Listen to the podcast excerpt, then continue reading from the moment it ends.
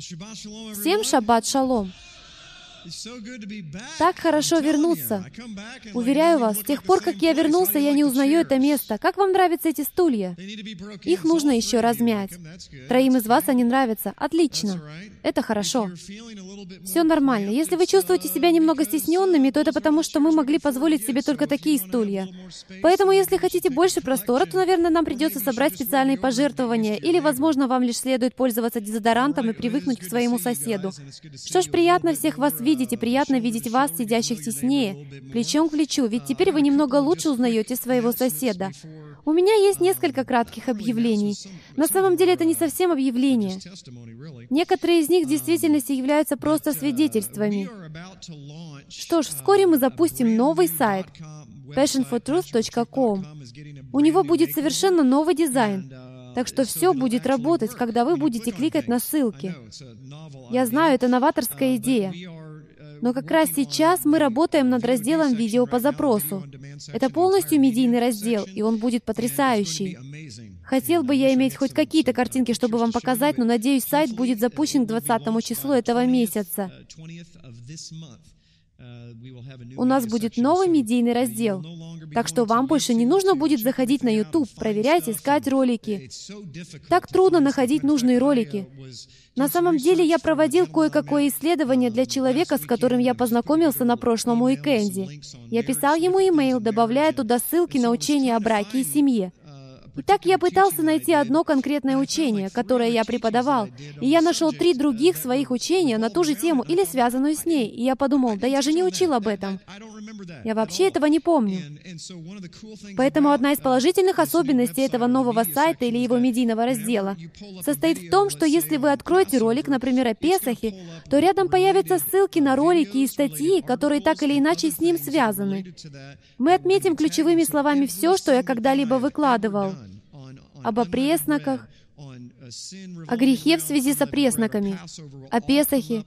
Все это будет выявлено, связано между собой и рекомендовано вам. Итак, это будет налаженная система, с помощью которой люди смогут все быстро находить и легко узнавать. А для тех из вас, кто смотрит нас в интернете, мы, как уже было сказано ранее, сделали очередную инвестицию в вас, чтобы улучшить наши трансляции. Это значит, что в понедельник к нам прилетит человек из другого города и привезет кое-какое оборудование. Если не ошибаюсь, в настоящее время мы пускаем один поток, который разбивается на четыре.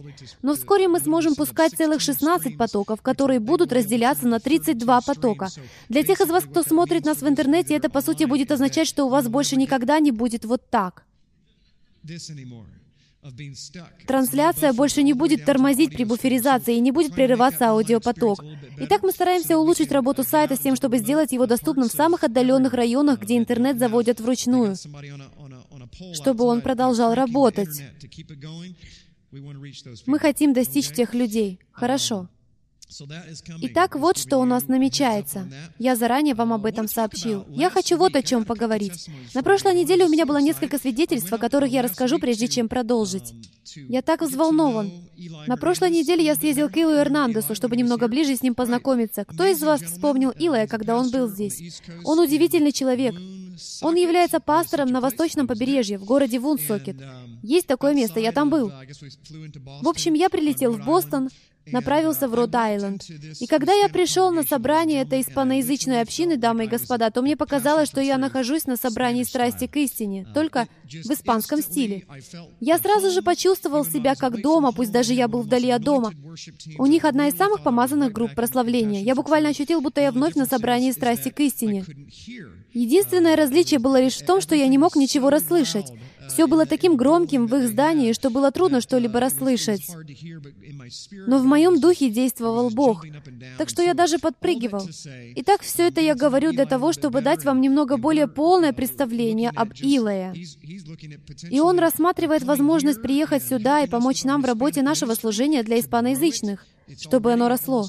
Оно уже набирает почти 100 тысяч просмотров каждый месяц на Ютубе, но у нас нет никого, кто служил бы этим людям, так что мы хотим протянуть руку помощи испаноязычной общине, в связи с чем я хочу поделиться удивительными свидетельствами, всего лишь через минуту. Но все это я говорю, чтобы подчеркнуть, что я был настолько потрясен поклонением в той общине, что мы решили сделать то, чего еще никогда раньше не делали. Мы пригласили их команду прославления сюда. Поэтому 2 мая у нас пройдет вечер поклонения страсти к истине на испанском языке. Хорошо? Они привезут, они привезут всю свою группу, в том числе саксофониста, трубача, барабанщика, клавишника, многочисленных вокалистов. Уверяю вас, если вы не знаете испанского языка, то к окончанию того вечера будете знать. Он вам понравится. Мы прорекламируем его в местной территориальной общине и среди всех испаноязычных церквей в этой округе, а также организуем служение для местной испаноязычной общины. Поэтому я считаю, что мы заполним весь этот зал. Итак, 2 марта и 3 марта они будут служить нам здесь. Поэтому я так взволнован этим предстоящим событием. Я сказал Марта? Да. Я сейчас в ином мире. Майя, спасибо. 2 мая этого года. Хорошо. Давайте поговорим еще о том, что произошло, пока я был там. Мне удалось познакомиться с некоторыми пасторами, с которыми Илай связан. Двое из них из Пуэрто-Рико. Дамы и господа, сейчас в испаноязычном мире происходит невероятное пробуждение. Мы, американцы, все лентяи. Мы не можем побороть свою гордыню. Мы любим оберегать свою территорию. Это касается тех из вас, кто жалуется, что вам приходится сидеть рядом с кем-то. Но в испаноязычной общине гораздо больше открытости к истине. Um, Итак, вот что я хочу вам сказать. У них есть... Я понятия об этом не имел. На самом деле, именно так они мне и сказали. Они сказали, Джим, ты понятия не имеешь, насколько популярно сейчас служение «Страсть к истине» в Пуэрто-Рико. Столько людей, тысячи людей слушают тебя каждую неделю на Ютубе. И поэтому они хотят провести конференцию в Пуэрто-Рико.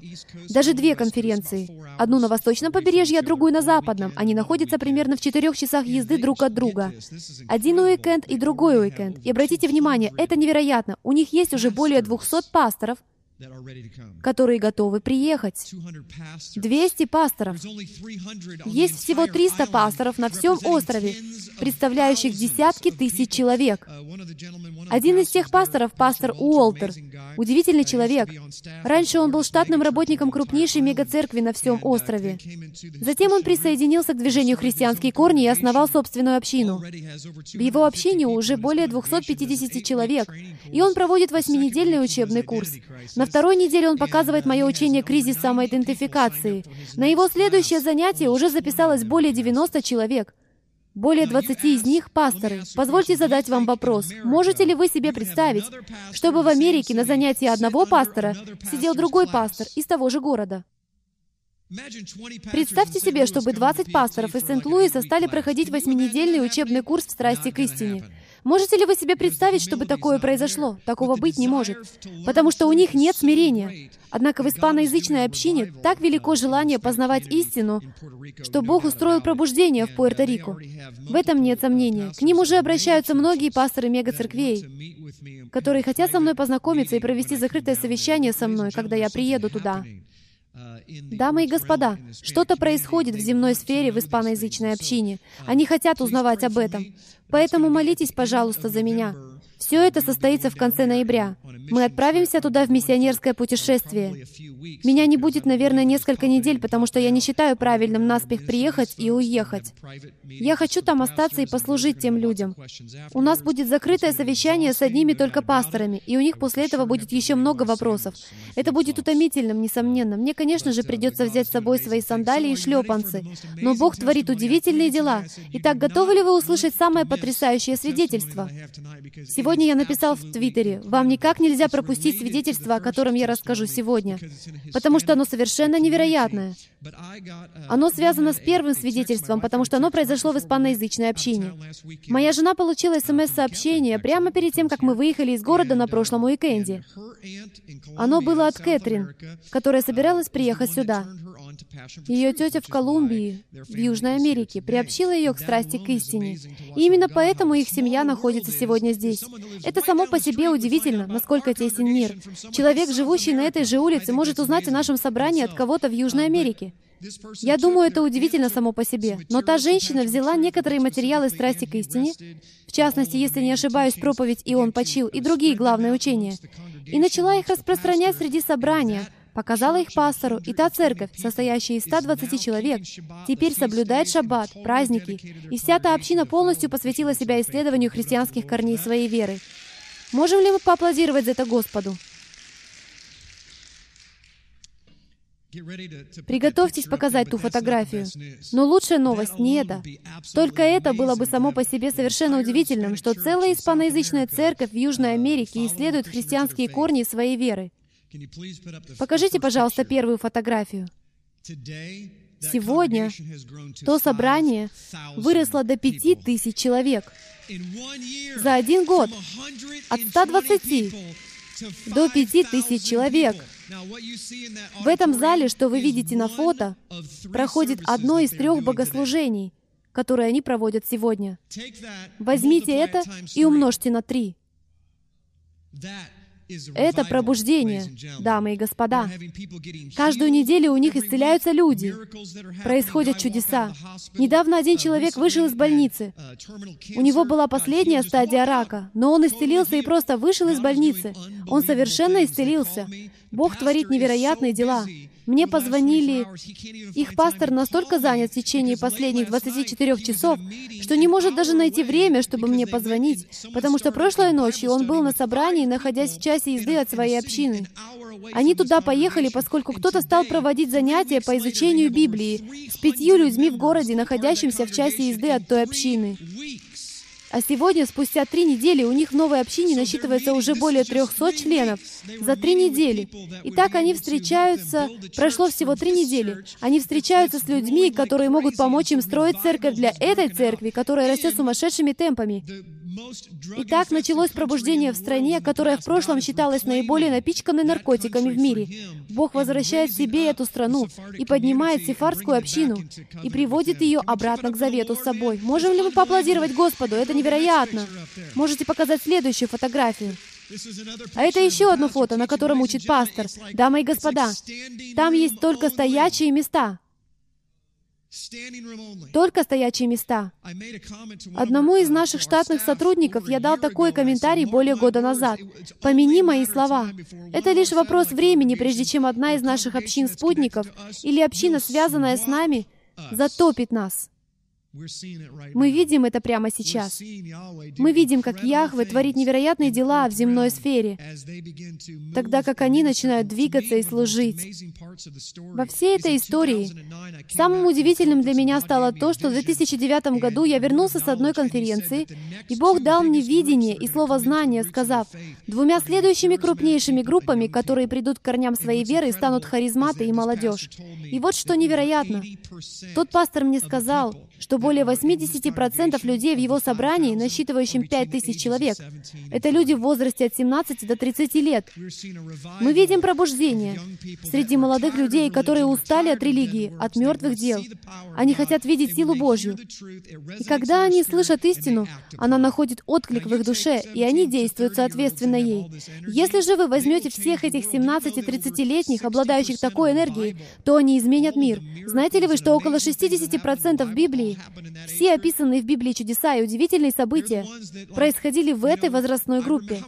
Они были, знаете ли, кто из вас помнит время, когда вы не могли умереть? С вами ничего не могло произойти. Ребята, кто из вас помнит это время?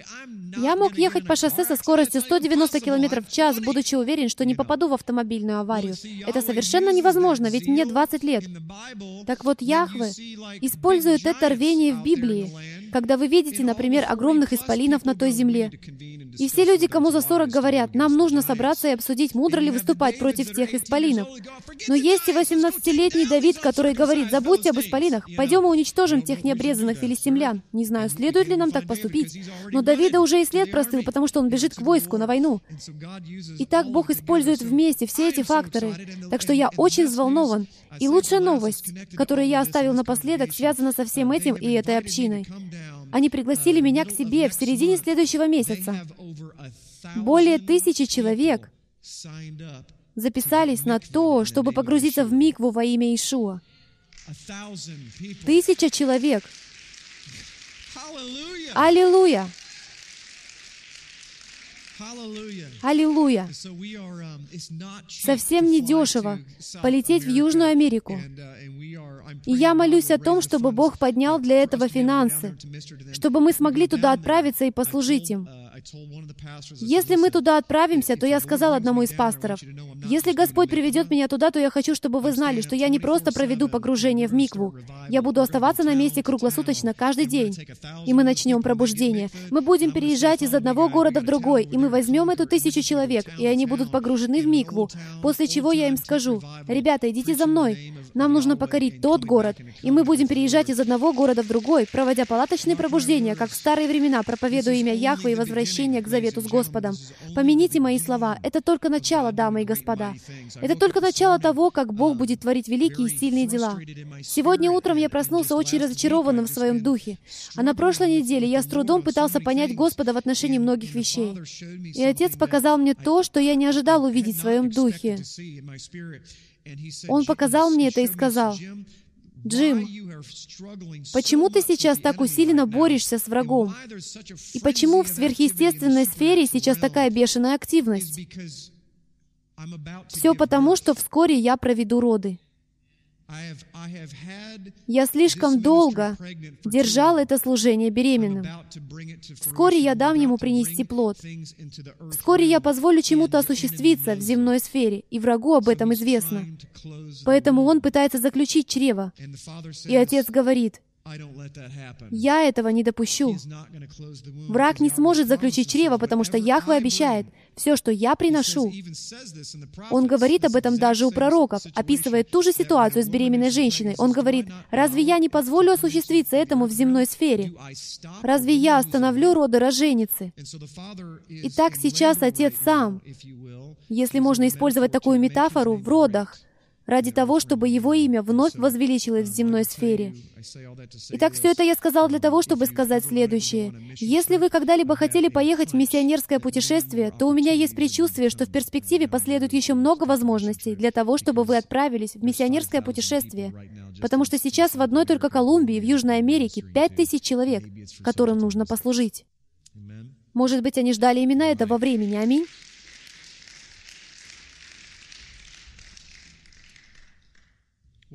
Хорошо, давайте обратимся к Слову. Согласны? Нам предстоит о многом поговорить, несомненно.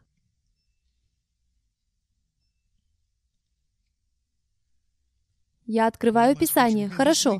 Глава Торы на этой неделе называется Мицора. Я преподам главу Торы, затем мы соберем пожертвования, а потом я прочитаю вторую часть проповеди. Мы поговорим об опресноках, о том, как отмечать праздник опресноков, что это такое, что мне делать, как готовиться к Песаху. Последуют ответы на все эти вопросы. Итак, сначала давайте помолимся. Отче, мы предстоим пред Тобой. И благодарим Тебя за Твое величие в земной сфере. Спасибо, Господи, что Ты не стоишь в стороне и не смотришь, как все разрушается, а у Тебя есть план для того, чтобы Твое имя возвеличилось посреди хаоса в этом мире. Итак, Отче, я молюсь о том, чтобы Ты продолжал это делать. Господи, я молюсь, говори Твое Слово через меня, Господи. И я молюсь о том, чтобы из моих уст исходило только то, что от Тебя. А если что-либо из сказанного мною будет не от Тебя, Отче, то я молюсь, чтобы это осталось неуслышанным. Господи, пусть происходят чудеса и восстанавливаются взаимоотношения. И пусть у людей появляется надежда благодаря Твоему Слову сегодня утром, сегодня днем, сегодня вечером. Аминь. Видите, я уже не знаю, какое сейчас время суток, потому что не ложусь спать допоздна. Хорошо. Давайте начнем с книги Левит, 14 глава. Мицора. Это название означает «прокаженный». Скажите все «Мицора». Хорошо, молодцы. Вот вы уже говорите на иврите, даже не зная этого. Давайте начнем с 14 главы Левита и рассмотрим кое-что странное в этой главе Торы. Но кто знает, что все, что Бог помещает в Свое Слово, находится там неспроста. Оно здесь для того, чтобы ободрять, чтобы раскрывать тот или иной принцип, чтобы мы изучали историю, чтобы мы не повторяли ее ошибок, и для того, чтобы указывать нам на Мессию. Как сказал Мессия, «Если бы вы знали обо мне, если бы вы действительно читали Моисея, то вы бы уже узнали меня, потому что Моисей писал обо мне». Итак, сегодня Сегодня мы рассмотрим один из самых удивительных отрывков во всей Библии, который демонстрирует потрясающую аллюзию на Мессию. И мы его рассмотрим. Итак, очищение прокаженного. «И сказал Господь Маше, говоря, «Вот закон о прокаженном, когда надобно его очистить». Стих 2. «Приведут его к священнику, священник выйдет вон из стана.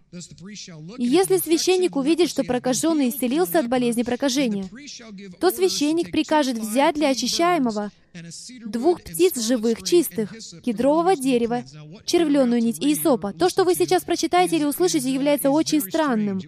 Это похоже на какое-то колдовское зелье, хорошо? Это что-то очень причудливое, но в этом безумии есть своя логика. Прежде всего стоит заметить, хотя у нас нет времени, чтобы подробно поговорить на эту тему, но в Библии проказа связана с чем? Вот с чем. С языком. Лашон хара. Со злоязычием. У меня нет времени, чтобы на этом останавливаться, но кто из вас помнит Мариам? Что она сделала? Она не согласилась с решением своего брата Моисея, на ком ему жениться. Итак, Мариам вела разговор с Аароном за закрытыми дверями и сказала, «Знаешь, я не думаю, что Моисей принял правильное решение. По-моему, это ужасное решение». В принципе, это все, что она сказала. Она пренебрежительно отозвалась о Моисее, о своем духовном авторитете, в связи с принятым им решением, за которое он нес ответственность перед Яхвой. И что произошло? Она покрылась проказой. Бог поразил ее проказой не просто для нее, но и для того, чтобы показать всему Израилю, как важно не судить духовных лидеров, а уж тем более кого-либо другого. Нам не позволено высказывать негативные замечания о том, о чем мы даже ничего не знаем. Мы ничего не знаем. Мариам ничего не знала о той ситуации и почему Моисей поступил именно так. Но она поставила под сомнение его лидерство неподобающим образом. Если она была чем-то недовольна, то как ей следовало бы поступить? Моисей, послушай, мы же с тобой брат с сестрой. Что произошло в этой ситуации? Почему ты выбрал такую жену? Но она избрала другой путь. Она решила позволить злоязычию, лашон хара, заразить другого человека. И кого именно она заразила? Первосвященника всего Израиля. Поэтому Бог послал ей проказу с тем, чтобы она смогла увидеть, что смерть на ней — это та смерть, которую она навлекала на весь Израиль. На самом деле так проявилась милость. Бог смилостивился над всем Израилем. Ведь если бы Он так не сделал, именно поэтому, дамы и господа, иногда невозможно угадать. Никому нельзя осуждать Бога или гневаться на Него из-за того, что кажется плохим. Нельзя. Ведь если бы Он позволил Мариам совершить ту ошибку, то все те сплетни распространились бы по всему Израилю, среди всех колен. А что происходит, когда сплетни проникают в народ Израиля, во всю общину? Люди начинают сомневаться в Моисее. У них и так уже были проблемы с такими людьми, как Корей, который поднял бунт. А если они были недовольны Моисеем, а Бог находился на стороне Моисея, то мы видели, что происходит, когда израильтяне восстают на Моисея. Что происходит? Бог говорит, Моисей, отойди в сторонку, сейчас я всех поубиваю. Итак, ради всего Израиля, Бог взглянул сверху вниз и сказал, что ж, это плохая ситуация, потому что Мариам совершает такую ошибку. Она передает это Аарону, и это распространится по всем коленам. Возможно, они совершат крупные ошибки, и я буду вынужден от них отречься. Поэтому вместо того, чтобы отречься от всего моего наследия, я лучше пошлю ту же смерть на Мариам. Здесь все средства хороши. Именно это и произошло. Моисею пришлось молить о спасении ее жизни. Это ведь проказа. Вот что такое лашон-хара. Это злоречие, когда вы злословите, сплетничаете или высказываете негативные замечания о ком-либо по секрету то в Божьих глазах вы становитесь прокаженным. Итак, если вы находитесь в святой ситуации, то есть вы в собрании, общине или семье, отделенной для Бога, любящей Яхвы и стремящейся к Нему всем сердцем, то пусть даже мы не в состоянии этого увидеть, или ваша семья не в состоянии увидеть, что у человека проказа, но Бог со своего положения видит все. Согласитесь ли вы со мной в том, что он видит все? Поэтому он и знает все. Он видит пятна, которые являются первыми симптомами проказы. Он видит каждое пятно и каждый порог. Итак, если он делает что-то великолепное в том или ином собрании, но в нем появляются сплетни и злословия, которые, между прочим, являются главной причиной церковных расколов. Не грех, а сплетни о грехе. А у лидеров собрания нет сил, чтобы как-то разобраться с грехом. Они его видят, но допускают его, из-за чего сплетни и злословия сохраняются, а они даже тогда ничего не предпринимают, и это приводит к расколу собрания. По сути, это все равно, что позволить тигру или волку приходить и похищать людей. Но вот что станет делать Бог. Он начнет выявлять сплетни и злословия, надеясь, что лидеры должным образом на это отреагируют и устранят тех людей, так действует судебная система, описанная в 18 главе Матфея. Если же они этого не сделают, то он их устранит. Именно это и произошло с собранием в Древнем Израиле. Люди получили проказу. И куда их поместили? Вдали от стана. Это потрясающее объяснение в подробностях того, каким образом должно действовать лидерство собрания. Ни один сплетник или клеветник не должен находиться внутри стана. Это недопустимо. Почему? Потому что в противном случае вы позволите проникнуть в свое собрание основному свойству врага. Основным свойством врага является что? Обвинение братьев. Хасатан единственный, кто будет обвинять в судный день. Возможно, вы будете стоять рядом с кем-то в очереди, и когда его вызовут, вы скажете, «Да, я знаю все, что он делал» тебе конец. Вот что он делал, Господи. Сатана, ты вообще можешь посидеть. У меня на этого парня полно информации. Вас даже не подпустят к двери. У вас нет права что-либо говорить. Только Хасатану это будет позволено. И единственное, что ему будет позволено, это указывать на главы и стихи, совершенными вами ошибками. Если же будут какие-то сомнения, то их будут показывать на огромном экране. Поэтому нам лучше исправиться прямо сейчас. Ведь все, в чем вы исправитесь сейчас, не будет показано на том огромном экране. Только то, что вы оставите в своем чулане. Те сухие кости, которые вы считаете скелетом, вновь обрастут плотью в судный день. Что ж, продолжим. И если священник увидит, что прокаженный исцелился от болезни прокажения, итак, вот что происходит. Прокаженных людей Бог выводит вон из города, за пределы собрания Иерусалимского, если хотите, в древние времена. И это делалось для того, чтобы защитить остальное собрание. С духовной точки зрения не имеет значения, осознает человек это или нет. Им не дозволено находиться в собрании. Вот почему я часто веду разговоры на эту тему. Не знаю почему, но большинство из нас выросли в христианских кругах, и нам промыли мозги этой доктриной любви и благодати, гиперблагодати. Кто-то может быть грешником, а вы должны с радостью его принять. Нет. Кто-то может быть грешником на пути к покаянию, и вы должны его с радостью принять. В этом большая разница. Нельзя принимать волка в собрание овец. Поэтому представление о том, что можно сказать, «Хорошо, кто-то совершил большой грех, а я просто прощу его за его грех и позволю ему вернуться прямо к овцам», означает снова пригласить разделение. Нигде в Библии Бог не говорит. И я читал целую проповедь на эту тему, которую мы недавно выпустили. Она называется «Прощение». Так что я уделил этому много времени. Но нигде в Библии Бог не говорит, ты должен простить и забыть. Ничего подобного там нет. Это даже нелогично. Как можно забыть то, что кто-то сделал? Бог действительно говорит, ты должен простить, однако Он нигде не говорит, что если они не раскаются, ты должен иметь с ними взаимоотношения. Нигде. Даже сам Бог так не поступает. Не было бы ни Шиола, ни озера огненного. Если бы Бог просто всех простил и принял с распростертыми объятиями. Ну ладно, я знаю, ты это сделал не специально. Бог прощает лишь в одном случае, когда люди каются. Именно тогда Он хочет восстановить с ними отношения. Имеет ли это смысл? Что ж, хорошо. Итак, проказа — это грех номер один, из-за которого человек оказывается вне стана. Вот так.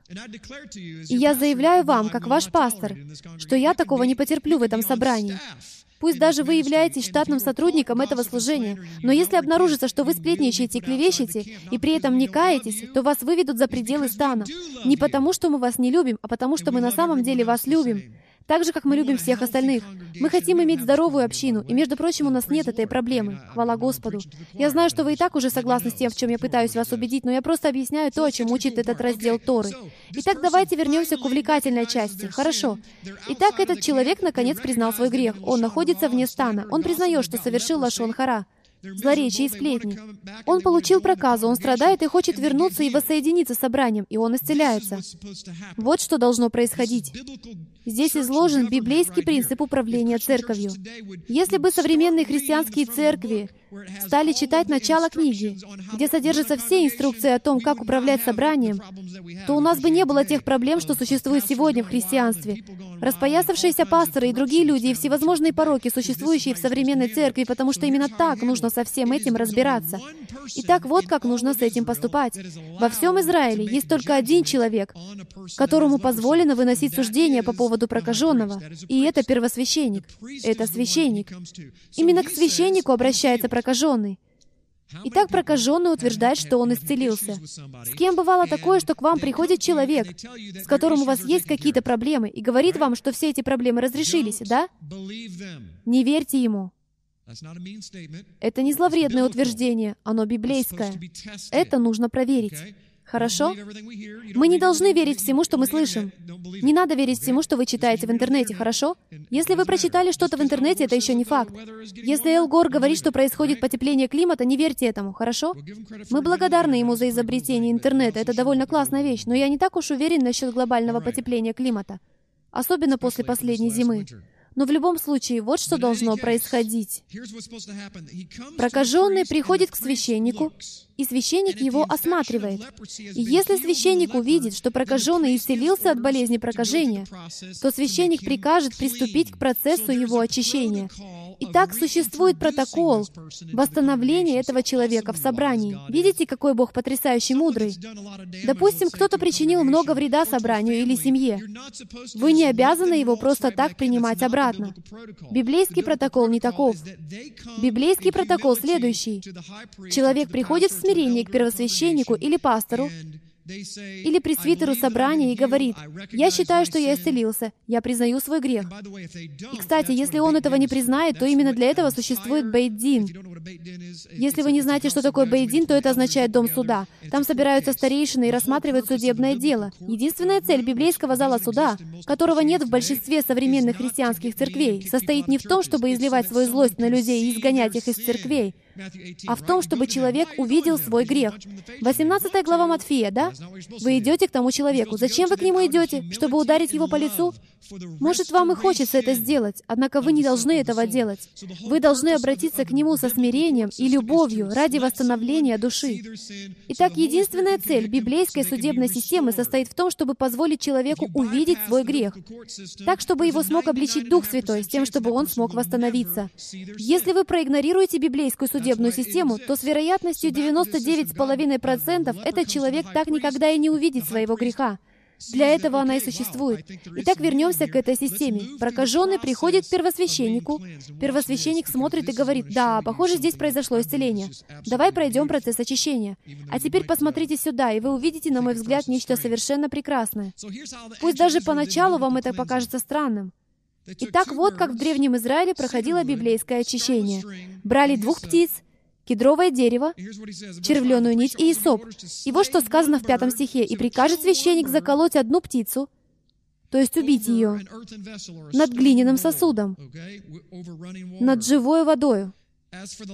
А сам он возьмет живую птицу, кедровое дерево, червленую нить и соп, обвяжет их вместе, возьмет эту птицу, окунет ее в воду с кровью другой птицы, покропит ею семь раз на того, у кого была проказа, а затем отпустит птицу. Никому это не кажется немного жутким? Представьте себя на месте бывшего прокаженного, который наблюдает за тем, как первосвященник все это проделывает, и он думает, что он вообще творит. Итак, это очень-очень странный ритуал. Но он не покажется вам таким уж странным, когда вы увидите шаблон Яхвы и содержащийся в нем посыл. Итак, откройте со мной 27 27 главу Матфея. И я вам покажу, что в первую очередь Иешуа заботился о прокаженном. Здесь везде об этом написано. 27 стих. «Тогда воины правителя, взяв Иешуа или Иисуса в приторию, собрали на него весь полк и, раздев его, надели на него багряницу». Вот видите, первая часть 14 главы Левита. Один из элементов, который у нас там есть, это две птицы. У нас есть вода, у нас есть кровь, у нас есть нечто багряное, кедровое дерево иисоп. У нас есть что-то червленое или багряное. Откройте, пожалуйста, со мной 19 главу Иоанна. Иешуа на кресте. Он умирает. Проливается его кровь. И вот что происходит, как сказано в 29 стихе. «Тут стоял сосуд, полный уксуса. Воины, напоив уксусом губку и наложив на Исоп, поднесли к устам его. Итак, теперь мы видим, что смерть Мессии сопровождалась червленой нитью и сопом. И чем еще? Единственное, чего у нас здесь еще нет, описано в 34 стихе этой же главы. «Но один из воинов копьем пронзил ему ребра, и тотчас истекла кровь и вода». Итак, теперь вернемся к тем странным действиям, изложенным в 14 главе Левита, о том, как надо очищать прокаженного. И мы имеем следующее. Между прочим, в Писании сказано, что Мессия, Сын Божий, является также и Сыном Человеческим. Он был таким же, как мы во всех отношениях, с тем, чтобы Он был в состоянии понять все, что мы делаем и что мы испытываем. Он чувствовал боль на всех уровнях, так же, как и мы. Помните те места Писания? Итак, мы такие же, как и Он а Он такой же, как мы. Он не мог бы заплатить за наши грехи, не будь Он одновременно Сыном Божьим и Сыном Человеческим. Итак, кто из вас помнит, что произошло, когда Иешуа был погружен в микву? В тот день, когда Иоанн, Йоханан, погрузил его в воду, что произошло? Кто спустился с Шамаим? С небес, с облаков? Голубь. Итак, голубь спускается, и, если хотите, входит в Иешуа. Дух Божий входит в Иешуа, посвящая его на служение образом голубя. Итак, Иешуа является воплощением голубя. Но при этом он такой же, как и мы, что делает нас подобными кому? Голубю. Итак, есть два голубя в связи с Богом и Его народом, Мессия и мы сами.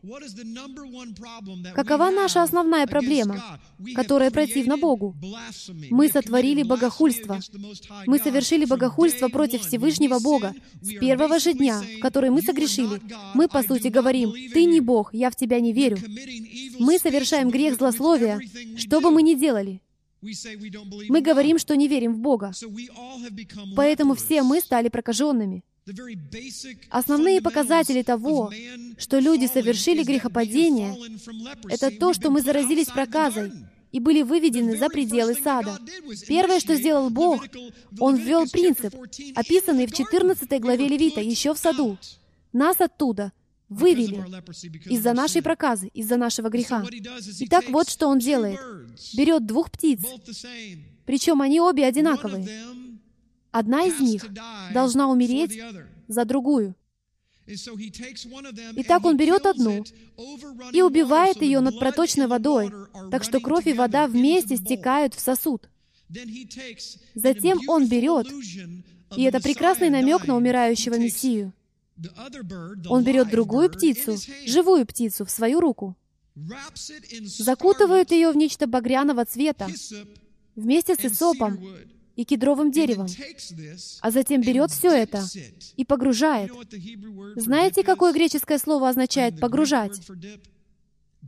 Баптизму. Вы слышите, к чему я клоню? Эта птица должна быть погружена в микву воды и крови той птицы, что умерла за нее. Затем, когда она будет извлечена из крови и воды, у нее не просто будут замочены лапки, она промокнет полностью.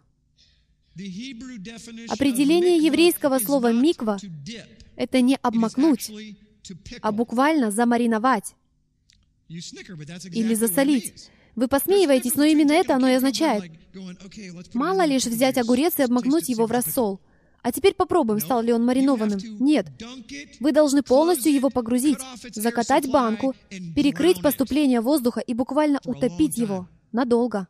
В конце концов, он выйдет именно таким, каким его и хотел сделать хозяин. Когда вы открываете крышку, огурец кричит «А, наконец-то!» «Выпустите меня отсюда!» Я весь сморщился. А хозяин говорит, ты не понимаешь, было необходимо, чтобы я подверг тебя этому испытанию. Я тебя утопил, чтобы в итоге ты стал именно таким, каким тебе было предназначено быть. Именно поэтому вы и должны это принимать с великой радостью, потому что вы не знаете, что находитесь в процессе засолки. Итак, еврейское определение — это окунуть, полностью пропитать. Поэтому представьте себе прекрасного белого голубя, выходящего из крови и воды, вымокшего с головы до ног, запятнанного кровью другой птицы. И что первосвященник делает потом? Отпускает птицу. И эта птица улетает в открытое поле. Но она уже отличается от всех остальных птиц. Видите ли, ни одна из тех двух птиц не знала, кто из них умрет. Они обе были приговорены к смерти. Но первосвященник выбрал одну из них, а другая автоматически получила свободу. Видите ли, каждый из нас здесь был приговорен к смерти. Мы в положении смертников еще со времен сада. Наши предки совершили серьезные ошибки. Мы заслуживаем того, чтобы быть птицей, которая умрет. Но Иешуа умер за нас, с тем, чтобы мы могли окунуться в него, а затем освободиться. В то же время, и это так замечательно, никто не может понять, из чего был сделан крест. Потому что нет никаких библейских исторических сведений о том, из какой именно древесины была изготовлена та перекладина креста. Мы знаем, что, скорее всего, Иешуа был распят на миндальном дереве. Но мы ничего не знаем о той перекладине. Иешуа сказал, «Вы не знаете, потому что не читаете Тору, и вы не замечаете меня во всей Торе». У нас есть и сок, у нас есть багряница, у нас есть кровь и вода. Остается лишь одно. Это то, вместе с чем была обернута та птица. Кедровое дерево. Итак, вы можете побиться об заклад, что та переглазина была сделана из кедра. И, вероятно, из ливанского кедра. И знаете почему?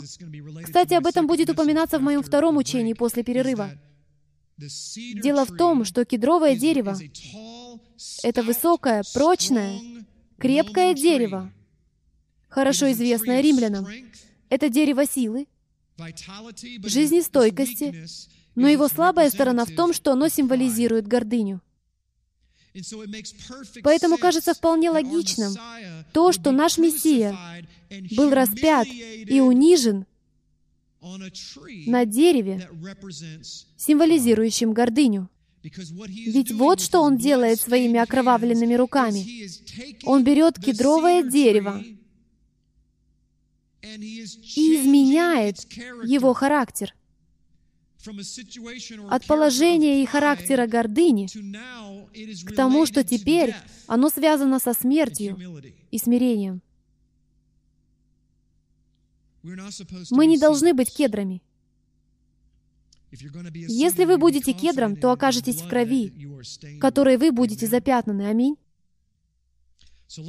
Итак, давайте вернемся к 14 главе Левита.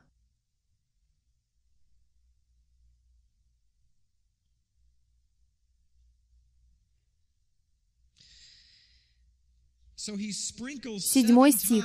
«И покропит на очищаемого от проказы семь раз, и объявит его чистым, и пустит живую птицу в поле».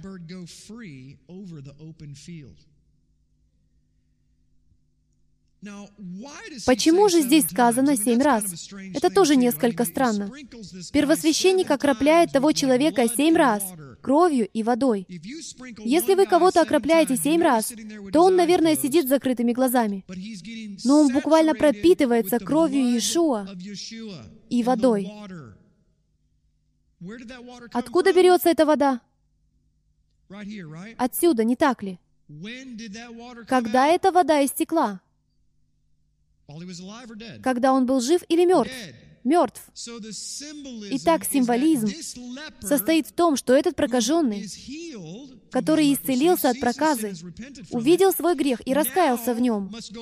Теперь должен сделать следующий шаг — стать мертвым во Христе. Видите ли, раньше он находился вне города и был объявлен в буквальном смысле мертвым для собрания. Именно поэтому Матфей в своем Евангелии приводит такие слова. Когда вы приводите кого-то к пресвитерам, и того человека выставляют из собрания, то с ним нужно обращаться как с кем? Как с мытарем и язычником. В таком обращении нет ничего подлого. Для их же пользы они должны быть мертвы для собрания. Не потому, что вы плохо к ним относитесь, но они не должны иметь никаких связей с другими. Почему? А что происходит, когда вы прикасаетесь к прокаженному? Велика вероятность того, что проказа перейдет на вас. Но вернемся к фразе «семь раз».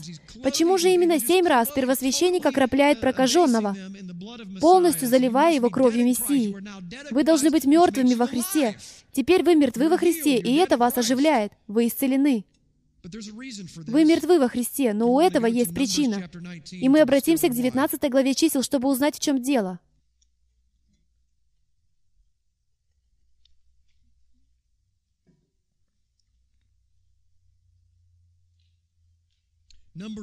Числа 19 глава. Сейчас мы все узнаем, но прежде я расскажу вам предысторию. Если вы не смотрели мое учение о рыжей телице, то вам очень нужно это посмотреть. Это одна из моих любимых тем, которые я когда-либо изучал, о значении рыжей телицы и Мессии. Они так замечательно взаимосвязаны.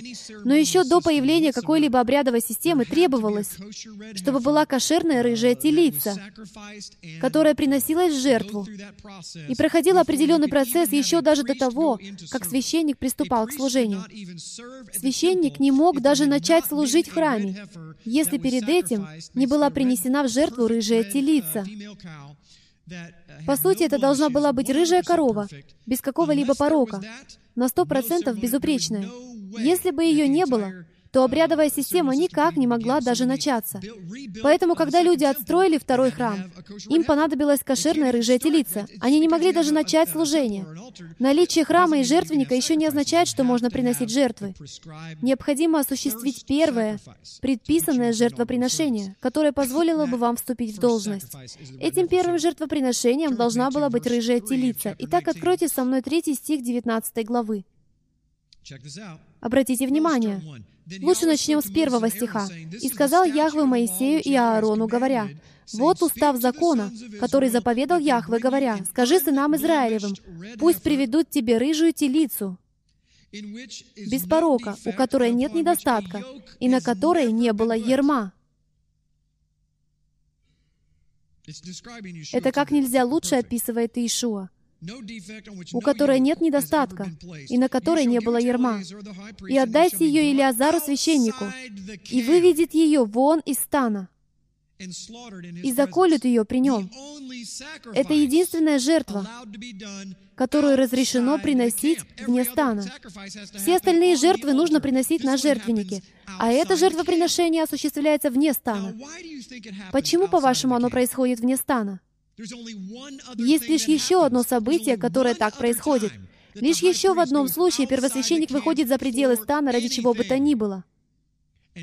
А именно, чтобы вынести суждение по поводу человека, у которого была проказа.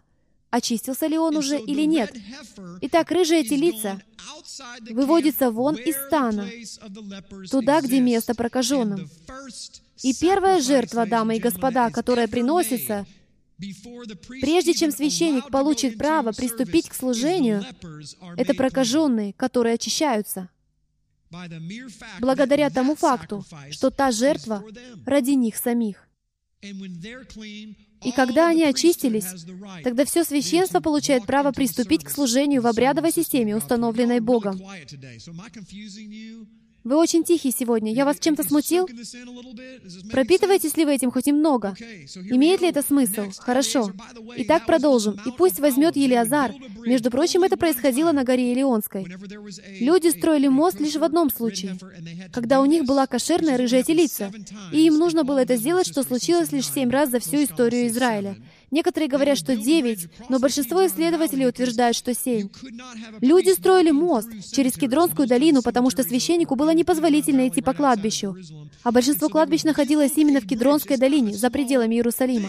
Поэтому люди строили мост. А это вовсе не пустяк, построить мост через Кедронскую долину до самой горы Елеонской. И по нему вели эту рыжую телицу, приносимую в жертву не только за священника, но и в конечном итоге за весь Израиль, чтобы ввести их во священство — и угадайте, куда возвращается Мессия? Прямо туда, на гору Илионскую. Туда же, где приносилась жертву рыжая телица, потому что он собирается вновь ввести в действие свое царство с новым храмом, новым священником, прямо там же. Именно поэтому он не вернулся на гору Мария. Именно поэтому он не вернулся в храм. Он вернулся на гору Елеонскую, за пределами храма, где всегда можно было найти Ишуа, рядом с прокаженными, и пусть возьмет Елиазар священник перстом своим крови ее, и кровью покропит к передней стороне скини собрания семь раз. По одному окроплению на каждое тысячелетие. В неделе семь дней. Священник приступает к служению когда? В какой день? В восьмой день. Итак, на каждый день сотворения мира. На каждую тысячу лет приходится по одному окроплению кровью. Первая, вторая тысяча, третья, четвертая. А теперь время Христа. Пятая, шестая. Вплоть до тысячелетнего царства. Кстати, тысячелетнее царство не означает рай, чтобы вы знали. Это последнее тысячелетие плана Божьего. До того, как рай на земле будет воссоздан. Вы не можете даже приступить к служению до наступления восьмого дня. Вот почему есть седьмой день. Вот почему есть тысяча лет. Не задумывались ли вы когда-либо об этом? Это могла бы быть вечность, и она будет. Но почему он сказал, что это будет тысяча лет? Потому что остается еще одно окропление. Остается один день в его календаре. И в этот день он будет обучать нас служить ему именно так, как Он хочет, чтобы Ему служили. Это последний день, в который священник ест хлеб на пороге скинии. Именно в этот день к нему подходит первосвященник. В седьмой день. Вы там почти уснули. А я на сцене так разволновался. Пойду говорить с детьми. Стоит мне бросить им конфеты, и они сразу оживляются. В седьмой день первосвященник приходит к священнику, который вводится в должность, но именно в восьмой день он должен переступить тот порог и фактически вступить в свое предназначение. Вот почему там семь окроплений. Именно поэтому число семь встречается в Писании повсюду. Сколько дней длится праздник опресноков? Семь. Праздник опресноков длится семь дней, плюс один предыдущий день, Песах, предыдущая ночь. Там семь дней. Почему? В чем вообще смысл опресноков? В том, чтобы устранить грех из вашей жизни. С тем, чтобы в восьмой день произошло что? Вы смогли начать свое служение. Аллилуйя! Я скажу аминь. Это хорошо. Бог так благ. Здесь столько всего. Итак, я думаю, что на этом uh, остановлюсь и приглашу Бианку подняться на сцену. Но я лишь хотел донести до вас, что когда вы читаете о чем-то в Библии, что кажется вам странным, я учу своих детей, когда мы занимаемся изучением Библии в шаббат. Я стараюсь учить своих детей, говоря, когда вы читаете Слово, представляете, как у них округлились глаза, когда мы прочли об этом вчера вечером. Прежде чем я им это показала, они говорили, как странно, это ужасно, он убивает. Он что, действительно убил птичку? Мне пришлось все это объяснять. Понимаете, что я имею в виду? Но я учу своих детей так. Когда вы читаете Библию, думайте о контексте того, о чем вы читаете. Находите связи. Ищите Мессию везде. Ищите составные части. Отпечатки его пальцев видны по всему Писанию. И здесь везде содержится евангельское послание. Знаете ли вы, почему в послании к Тимофею сказано, «Все Писание полезно для научения, для исправления, для наставления в праведности. Почему? Во времена Нового Завета, когда Павел это писал, самого Нового Завета еще не было. Он имел в виду Танах, Тору, Ветхий Завет. Вот почему он сказал, «Все Писание, весь Ветхий Завет можно использовать для научения. Если вы будете знать, как его читать, то найдете в нем столько наставления и научения. Хотя бы даже в этих 15 стихах, которые мы рассмотрели, дамы и господа, мы нашли наставления о том, как поступать со сплетнями, как относиться к злоречию, что делать, когда кого-то выставляют из церкви, как восстанавливать его в собрании, как проходит весь этот процесс, как проявлять к таким людям любовь, во что верить, а во что не верить. Эти 15 стихов преподают нам столько мудрости, но почти каждый христианин в мире, скорее всего, пропустит эту главу, потому что она кажется такой странной.